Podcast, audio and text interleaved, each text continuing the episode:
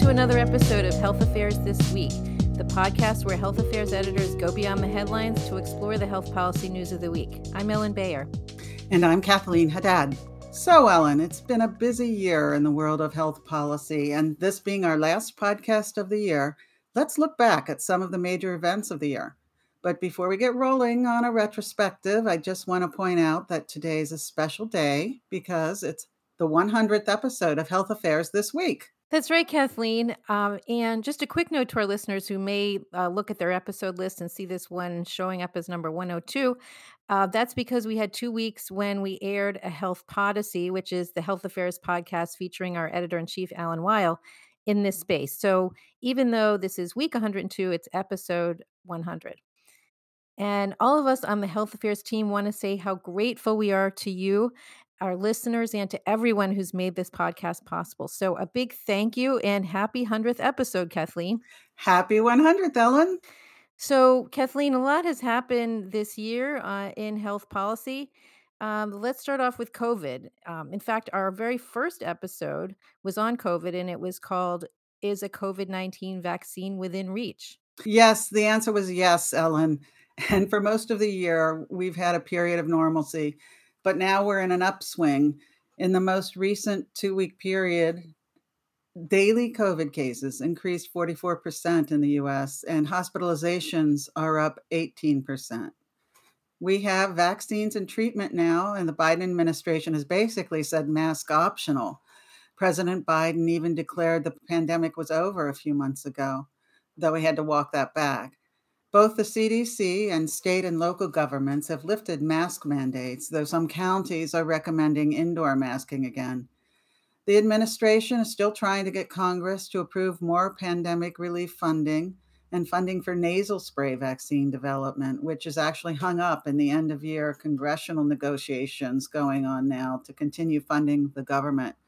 And the Biden administration said it will be lifting the public health emergency in 2023 the administration has adopted a position basically that with vaccines and treatments available, mandates are no longer needed, even with increasing cases. I do wonder, Ellen, if mask optional is a new normal, what will happen when another pandemic strikes as we wait for new vaccines? Will public officials be willing to impose mandates next time, or has that ship sailed? Will employers be willing to uh, mandate vaccines?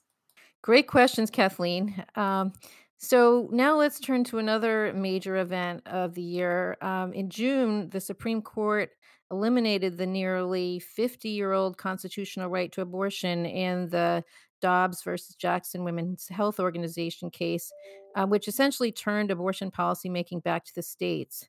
So, what's been going on uh, in the states on that issue now? Oh, Ellen, in the aftermath of the decision, as of today, according to the New York Times tracker, 13 states have enacted complete abortion bans. These generally include medication abortions as well. 10 more states have moved to ban or restrict abortion, but courts have blocked these efforts, and litigation is ongoing in many states. In about half the states, abortion is legal or legal but limited. The Dobbs ruling created a lot of legal chaos as some states tried to restrict women from accessing abortions across state lines. Some states, on the other hand, have tried to protect abortion providers by making them immune to abortion laws of other states. The landscape is evolving, Ellen. So, the Dobbs decision focused a lot of the state health policy discussion on abortion rights. But I understand there was also a lot of legislative activity in the states this year on efforts to ban gender affirming healthcare. Is that right?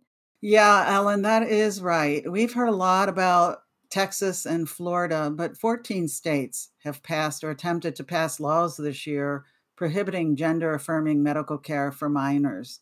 Some of this care is, in fact, much of this care is uh, therapy or it is hormone uh, blocking uh, medications to give youth time. Uh, most of these laws put the enforcement penalty on healthcare providers. For example, Alabama, in Alabama, providers are subject to 10 years in prison, but some levy abuse charges on parents as well. These laws have been blocked by legal action, and so another morass in the courts persists. But in addition to efforts that directly affect healthcare, states introduced a record number of laws this year targeting transgender people, youth, and adults restricting public funds for gender affirming care or in venues such as education, prohibiting classroom discussion of sexual orientation or gender identity, or prohibiting insurance reimbursement for gender affirming care. And I'm hearing more and more about protests against clinicians and organizations that provide gender affirming care. Can you say a little bit more about that? Yes, Ellen. In addition, this year brought a proliferation of online and in person protests of providers, particularly at children's hospitals with gender clinics. There are reports of providers curtailing care or moving to Zoom appointments, and hospitals are devoting resources to protecting the safety of staff rather than patient care. It's interesting, Ellen, that for decades, state legislatures have protected healthcare providers or looked out for their interests, uh, particularly physician interests in areas like malpractice. But these days, state legislatures don't seem to be listening to the many mainstream physician and other clinician provider groups who are protesting these restrictions as interference in the physician patient relationship and detrimental to the mental and physical health of their patients. When the president signed the Marriage Equality Act this week, codifying same sex and cross race marriage, I wondered what the future might bring for congressional action that would codify abortion rights. And then I wonder the same thing about extending protection against discrimination to people based on sexual orientation and gender identity. So I looked into it and found that bills doing both of these things passed the House this year, but stopped in the Senate because they couldn't get 60 votes needed to break a filibuster. So, another issue that stands out in my mind from the headlines this year, unfortunately, is the issue of gun violence, with more horrific mass shootings in Buffalo, New York, and Uvalde, Texas, Highland Park, Illinois, Colorado Springs, and Chesapeake, Virginia, just to name a few. And unfortunately, dust doesn't even scratch the surface. And this week is the 10th anniversary of the heartbreaking mass shooting at Sandy Hook Elementary School in Newtown, Connecticut. And so uh, this year, after almost a decade um, since that shooting, and after periodic efforts by some members of Congress to pass legislation to address gun violence, after the Uvalde shooting, there was again another call to action on the federal level. And this time, a bipartisan group of senators actually succeeded in getting the ball rolling. And soon after that, in late June, the Bipartisan Safer Communities Act was signed into law. And as we talked about on an episode of this podcast uh, over the summer, Kathleen, the law really has uh, just as much, if not more, to do with addressing mental health as it does uh, with gun policy. So, Ellen, what were some of the important parts of that law? So the law includes funding to help states implement and run crisis intervention programs as well as so called red flag programs, which through court orders can temporarily prevent people at risk of harming themselves or others from having access to firearms.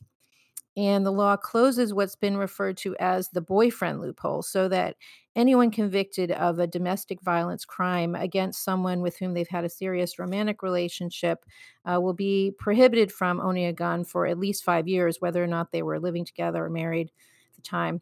And the law modifies background check requirements by expanding the definition of a licensed firearm dealer to include anyone who sells guns to earn a profit so that everyone in that category has to run background checks and keep records of sales. And the law Mm-hmm. expands background checks to include consideration of juvenile, criminal, or mental health records that would disqualify someone from owning a gun. So, Ellen, let's move on to another important health policy issue that's been discussed for years and finally saw some major congressional action this year prescription drug costs. That's right. The Inflation Reduction Act um, that was enacted this year includes some big changes to address the high cost of prescription drugs for Medicare beneficiaries. So, beginning in 2023, uh, manufacturers will have to pay rebates to the Medicare program if drug prices for Medicare beneficiaries go up faster than inflation. And Medicare beneficiaries' monthly cost sharing for insulin will be limited to $35 a month, which will be a huge help to the millions of beneficiaries with diabetes. Beginning in 2025, there'll be a $2,000 annual cap on out of pocket prescription drug payments for beneficiaries in Medicare Part D, which will be a tremendous savings for people with high drug costs. And in 2026, the federal government will begin negotiating prices for 10 um, high cost drugs in the Medicare program. And the number of drugs with prices subject to negotiation will, will increase to 20 by the year 2029. So, Ellen, in addition to the prescription drug uh, parts of that of the law, it also extends the through 2025 the premium subsidies for people purchasing ACA coverage. These subsidies were originally set to last for just two years. So, this change helps make ACA marketplace coverage more affordable for low and middle income people through 2025. And Ellen, we'd be remiss if we didn't mention some major action underway on the federal agency side this year. We talked in previous podcasts about the reorganization of the CDC, and now it looks like there will be big changes coming to the FDA. What can you tell us about that? That's right. Earlier this month, an independent review that was commissioned by the FDA recommended a major overhaul of the agency's structure and processes to oversee the country's food supply. This is in response to problems that became painfully obvious during the infant formula shortage earlier this year. Among the many recommendations of the report, there are options to reorganize the oversight of food safety to make it more effective. Um, the report calls for stronger enforcement actions like using mandatory recall authority more often. It also recommends increased funding and resources to protect food safety. So, FDA Commissioner Robert Califf said he was putting together an advisory group to help him determine the best way to implement these recommendations. So, that's definitely something we'll want to keep an eye on for next year. So, Ellen, it's been an action packed year in health policy. Can we keep up this pace next year? Great question, Kathleen. Uh, to our listeners, we hope you'll tune in next year to find out. Thanks, everyone, for joining us for our 100th episode. Please leave us a review. And if you like the show, please tell a friend and subscribe to Health Affairs This Week wherever you get your podcasts. Thanks, Kathleen. Thanks, Ellen.